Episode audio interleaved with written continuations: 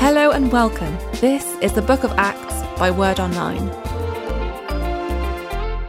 Well, welcome to this episode as we come very near to the end of our incredibly dramatic story of the church in the book of Acts and its growth and development. And if you've been following what I've been teaching, you'll know that in series six we have Paul's focus on moving from Asia Minor or Turkey and Greece, where he was working before, to Rome. He felt prophetically God was calling him to go there. That's the capital city of the empire.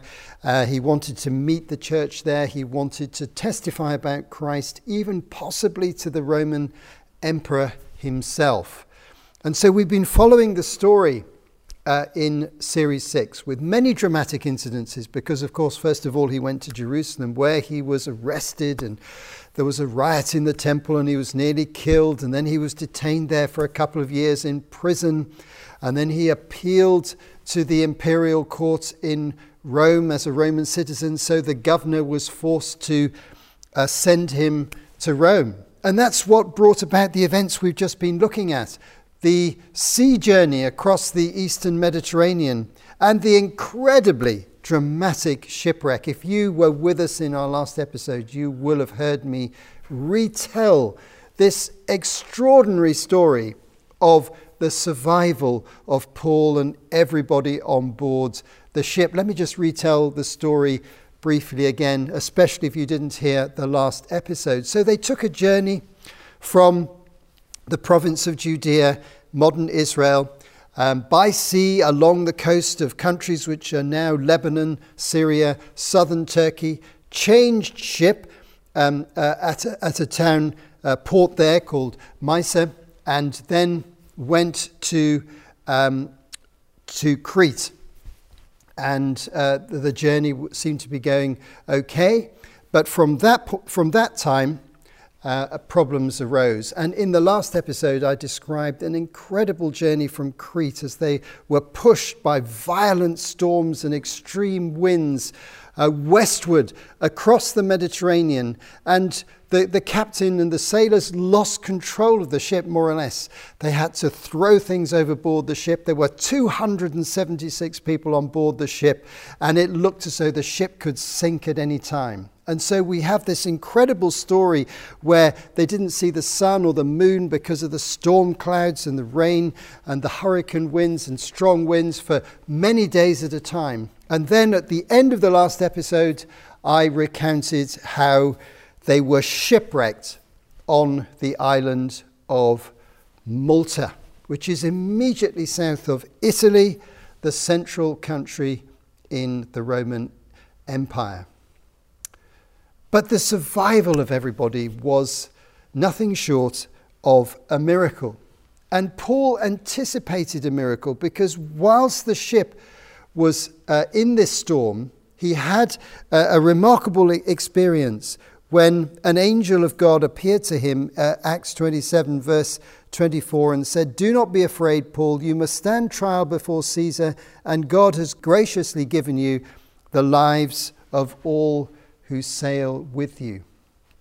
We read at the end uh, of the last episode, at the end of Acts 27, how the ship actually broke up just offshore in Malta. And the captain forced people to jump off the ship if they could swim, or get hold of a piece of the ship as it was breaking up to hold onto it, and they just drifted ashore but all 276 people survived, which is nothing short of a miracle. Many of them couldn't even swim. They had 50 to 100 meters to go, probably, to get ashore, but every single person got ashore safely. What an incredible story that was! It was a miracle. But they arrived in Malta with nothing. They were like refugees. And Malta is a relatively small island, and the population of Malta at about this time would perhaps have been about 5,000 people, or perhaps slightly larger than that. And when the Maltese people found that 276 refugees had landed um, uh, on their shores after their ship had been sunk and they'd lost everything. That was a very a sudden and surprising experience for them. And we'll see what happens in this episode as Paul, his companions, the Roman guards who are guarding him, the sailors on the ship, and the other passengers all arrive in the island of Malta. We're going to read the first six verses of Acts 28 and pick up the story uh, there. Once safely on shore, we found out that the island was called Malta. The islanders showed us unusual kindness. They built a fire and welcomed us all because it was raining and cold. Paul gathered a pile of brushwood, and as he put it on the fire, a viper, driven out by the heat, fastened itself on his hand. When the islanders saw the snake hanging from his hand, they said to each other, This man must be a murderer, for though he escaped from the sea, the goddess Justice has not allowed him to live. But Paul shook the snake off into the fire and suffered no ill effects. The people expected him to swell up or suddenly fall dead. But after waiting a long time and seeing nothing unusual happen to him, they changed their minds and said he was a god. Well, let's just think a little bit more about this scene. These islanders in Malta, um, they lived a, a quiet life. Uh, they had a small population. They were uh, under the authority of the Romans. The Romans had a ruler there. Uh, we'll meet the ruler in this episode in, in just a moment. Um, they had uh, considerable engagement with uh, sea trading because of their ports and the fact that it was a place of transit to go uh, between Italy and other parts of the Roman Empire. So, this was a quiet, steady community living relatively securely uh, under the watchful eye of the Roman authorities. But we notice here that as this sudden influx of people came, the islanders, interestingly, are very friendly. There's a very positive side to this story. And it's a really significant story for us in the modern world where we have so many refugees in the modern world. There are now more refugees and migrants in the world today than at any time since the end of the Second World War. For all sorts of reasons, people are moving. And here, the, here we have people who were suddenly shipwrecked and in real need because they brought virtually nothing uh, uh, with them from the ship because of the disastrous circumstances of the shipwreck. And the, the initial welcome of the islanders is great. They make a big fire, they want to uh, get people to their clothes to dry out. They would be extremely cold, extremely wet, extremely shocked. They'd come through a storm that was uh, in the night time, so they'd been they'd experienced all this uh, under the cover of darkness, which was very disorientating for them. And this huge fire was built by the islanders who were nearby uh, at the place of landing. And of course, Luke was there. You'll remember that I've told you that in many parts of the book of Acts, Luke is an eyewitness, and we know for certain that he was on board the ship with Paul and he watched everything that's happened. He was one who had to get ashore. We don't know whether he could swim or whether he had to get a bit of a plank off the ship to, to get ashore, but, but he got ashore safely. And Luke was always observing, great observer. And he, he wrote down all sorts of very detailed things about what happened, especially in this last part of the book. And we know and can be confident these things happened because Luke actually saw it and he wrote it down for himself. And so there's this remarkable circumstance. Interestingly, Paul is immediately on the front foot. If they're building a fire, he'll help. This is the character of Paul, a man full of energy, full of engagement. He's been helping the sailors and the soldiers and the other passengers on the ship. He's been encouraging them, comforting them, telling them everything's going to be okay. He's been thinking of them and not just his own safety. Now, once, the, once they get ashore, he doesn't just let the islanders gather the wood, he's, he's helping to gather the wood himself. Here is the heart of the man Paul, just in that tiny little detail. But then comes the snake. And in the ancient world, as in many modern cultures in the developing world today, snakes have a big symbolism and significance. And obviously, they're feared. Many snakes are poisonous and can kill you. And uh, they were very concerned when a snake attached itself to Paul. And they wondered whether this was a sign from the gods that they believed in.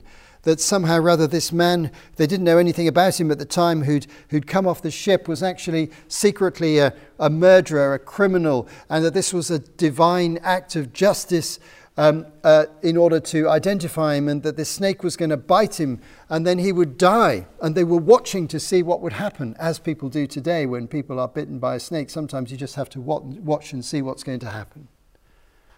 But the snake wasn't on Paul's body or his arm for long. He threw it, uh, shook it off, and threw it back into the fire. And as they watched and they watched and they watched, nothing happened. And so they changed their opinion very quickly. Such is the way with people who are superstitious, and we all know that in many cultures there's a lot of people who are superstitious about certain actions. And they thought, well, if he can withstand a snake that's attached itself to him, maybe he has miraculous powers, maybe he's even a god who's landed on our island, maybe even this incredible circumstance of this shipwreck is some kind of a divine sign. Maybe he's come to the island to help us in some way. This was the thinking of the uh, people round the fire, the local people.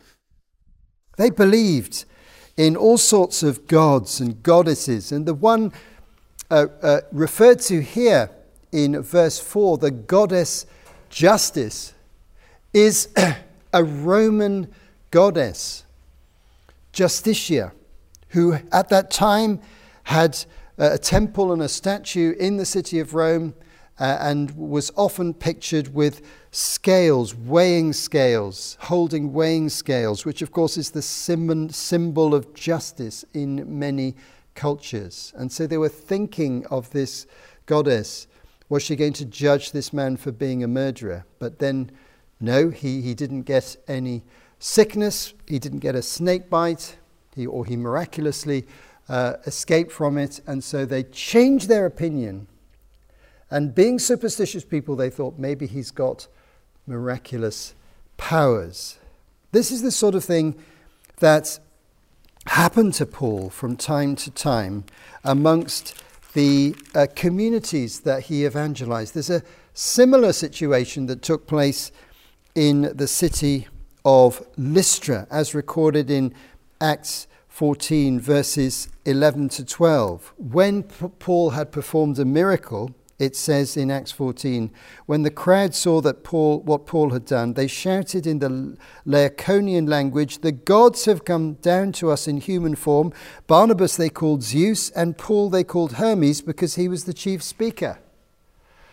So there's another instance when people, once they think you've got miraculous powers, attribute great authority to you as a prophet or even a god visiting the earth. And the ancient people in the Roman Empire were always hoping that the gods would appear to them in human form, not be far away in their temples, but would actually appear in order to help their communities. So, this is one of many very dramatic things that happens to Paul. You go through the book of Acts, and there's drama on every page miracles, uh, risky situations, narrow escapes, and here is another one.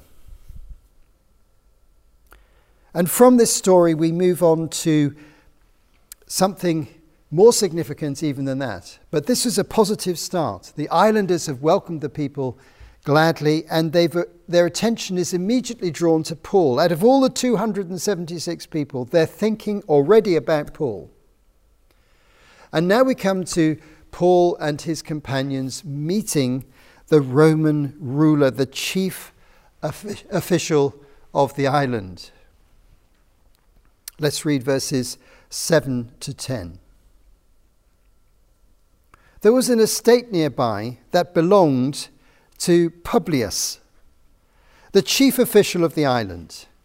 He welcomed us to his home and showed us generous hospitality for three days. His father was sick in bed, suffering from fever and dysentery. Paul went in to see him and after prayer placed his hands on him and healed him. When this had happened, the rest of the sick on the island came and were cured. They honored us in many ways. And when we were ready to sail, they furnished us with the supplies we needed. Well, Publius is ruling over Malta. It's a small island with a small population, but every island in the Mediterranean had some kind of ruler looking after it on behalf of the Romans. Now, Publius welcomed Paul and his companions into his house. It doesn't appear that he welcomed 276 people into his house, which of course would not be practical. It appears that he picked out Paul and his companions, and probably the Roman guards as well, who were the most senior people uh, on the ship and were responsible for Paul's safety. Remember that Paul is a prisoner still. Uh, the guards are still responsible for him, and their job is to get him to Rome. So, despite all the circumstances of the shipwreck, he's still officially a prisoner under guard and on his way to Rome. We don't know what happened to the 276. What we do know is that the time of year now was about November, and in the winter time, ships, generally speaking, didn't sail. And so the whole group of people, the whole 276, were confined to Malta for about three months. So they must have found lodging and accommodation in different places, and we don't know all the details. What we do know is that the chief official, Publius, um, uh, took an interest in Paul and his companions and invited them to his house and gave them hospitality. But then, of course, a characteristic thing happens, which happens so often in Paul's ministry. The, the, the key that unlocks any situation is a miracle. And this is a very personal situation. Publius's, Publius's father is sick in bed with fever and dysentery. And, and Paul invites himself, no doubt, to go and meet his father and to talk to him. And Luke is there, bearing in mind that Luke is a doctor. So he's an eyewitness and he's also a doctor, and he's also there when Paul is talking to this man. They talk together. Paul prays for him, and Paul characteristically lays his hands on him, and amazingly, his fever leaves him energy comes back, and his body comes into order, and he feels better immediately. This would be probably quite an old man. And of course, the effect on the chief official, Publius, is amazing. He can't believe that there's been this shipwreck. This man's come into his house, and his father, who's been very worried about, suddenly is completely recovered. So, this is an open door for Paul to share about Christ, no doubt to Publius and his household. But, as so often happens in these situations, news gets out very, very quickly to the islanders. It's only a small island, and as I mentioned, we probably have about 5,000 people in the community. News gets out that this amazing man who managed to avoid dying from a snake bite, uh, who is probably a god of some sort or a prophet, has been to the chief official and has healed his father. And so people begin to come to Paul and they bring their sick people to him. And he starts praying for people, and this must have happened over a number of days. And we don't exactly know where Paul is staying because there were three days in the house of Publius, but we don't know what, where he stayed for the next three months. But some accommodation would be found for him, and probably all the way through that time, people kept coming to him and saying, Can you pray for my father? Can you pray for my mother? Can you pray for my child? Can you pray for this sick person in my family? And many people were healed. Very remarkable circumstance, which reminds us of something very similar that happened in Jesus' ministry. On one occasion in the early part of Jesus' ministry, he was staying at the household of Peter, his chief apostle, as recorded in Matthew 8, verse 14. And his mother in law was in bed with a fever. Very similar circumstance. A relative is in bed, and uh, Jesus comes and heals the mother in law. And then the story goes on. When evening came, many who were demon possessed were brought to him, and he drove out the spirits with a word and healed all who were sick. Miracles open up opportunities and draw people's attention to the fact that the kingdom of God has actually arrived in a remarkable way. Luke records this very, very carefully and with great interest. And we find that Paul becomes very well known across the island almost instantaneously. The whole community is aware of who he is. And God begins to move through these circumstances. Luke doesn't specifically say what happens through Paul's preaching, but undoubtedly he will have preached about Jesus Christ in this context. And there would have been people coming to faith at that time. And all the history and tradition of Malta from that day to this suggests that a church was started in Malta as a result of Paul's visit. And there is an early church tradition that suggests that Publius, the chief official of the island, um, also became a Christian and perhaps became a church leader in Malta. It doesn't say that in the Bible, but some early church traditions says it. So this suggests that Paul had a significant impact on this island and it's had a strong Christian tradition from that day till today. Verse 10 tells us that during these three months, there was such a good relationship between Paul and his companions and the islanders that they honored us in many ways. Now, what would this mean? Hospitality, gifts, maybe some sightseeing around the island. What a wonderful experience they had three months of relative peace and security. What a total contrast to the ship journey. The time spent at sea was turbulent, difficult, and dangerous for Paul. But for three months, they had a peaceful and positive time in Malta. And as they were getting ready to leave, the Maltese citizens gave them many gifts and supplies for the final part of their journey. And the next verse just concludes our story for us. Verse 11 After three months, we put out to sea in a ship that had wintered in the island. It was an Alexandrian ship with the figurehead of the twin gods of Castor and Pollux a ship from Alexandria, probably another ship carrying grain, because Alexandria supplied grain from Egypt to Rome.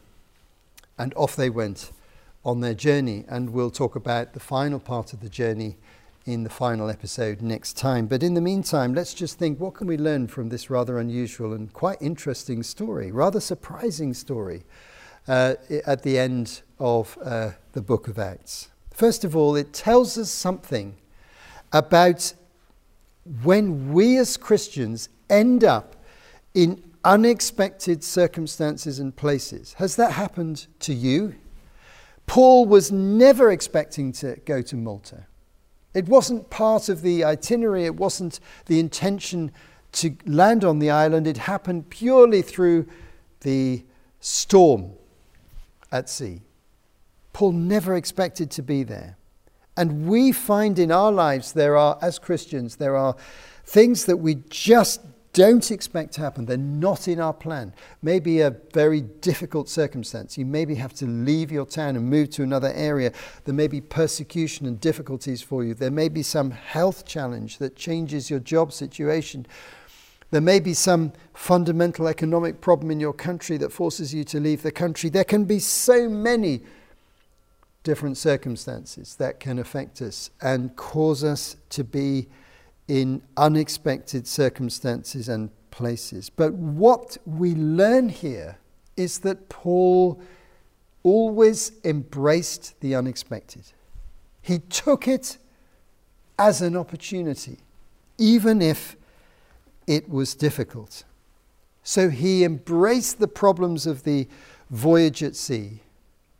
And then came an unexpected blessing at the end three months of profitable activity for the gospel and rest in Malta. So let's embrace unexpected circumstances and places that we have to go to and trust that God is in it, even if we don't understand why we got to that position. Second reflection I have from this episode is that the church always needs to overcome uh, superstition, folk religion, and witchcraft. And here we have the folk religion and the superstition of the Maltese people uh, described in the first part of our episode, and the gospel overcame by miraculous acts and the proclamation of Christ, and we must seek to do the same. A third reflection I have on this concerns the status of Christian leaders. Paul was sometimes treated very badly and disrespected, but sometimes he was highly acclaimed and he was considered even to be a divine figure. Here is one instance. There's another one that I mentioned in Lystra in Acts 14. What is the right way to understand Christian leaders? Well, the honour and respect that the Maltese gave Paul was appropriate. It's appropriate to honour Christian leaders. But to give them a very high status and consider they have sort of divine powers is always a terrible mistake because leaders, ultimately, church leaders, are servants of the people they are looking after and reaching. Jesus said that even the Son of Man came not to be served, but to serve and to give his life as a ransom for many. Mark 10, verse 45. So, honoring and respecting leaders is good, but putting, this, putting them on a pedestal where we give them almost divine status or prophetic status that can't be questioned is always a mistake and dangerous. And we need to find that balance because ultimately, Christian leaders are servants. And my final reflection as we bring this episode to an end is to be very appreciative of the fact that here is a very favourable response to the gospel amongst the Maltese people. And Paul has not always had a favourable response. Many times, the opposition to Paul has been such that he's had to leave the area quickly, and many people have opposed him, often the Jewish people, as we've seen throughout the book of Acts. But here, the gospel has an open door. And in God's providence, sometimes and in some places, the gospel has tremendous success and reaches whole communities in an absolutely miraculous way. And that's what we should be praying for in our countries and in our areas for those times. We know that it doesn't always happen, but it can happen. And it did happen in Malta. Even in that three month period, an incredible amount was achieved for the gospel. But our story is not finished. Paul is not yet in Rome. And that's what is going to take place in our final episode. And I very much hope you'll join us for it. You have been listening to Martin Charlesworth for Word Online. To find out more, visit wordonline.org.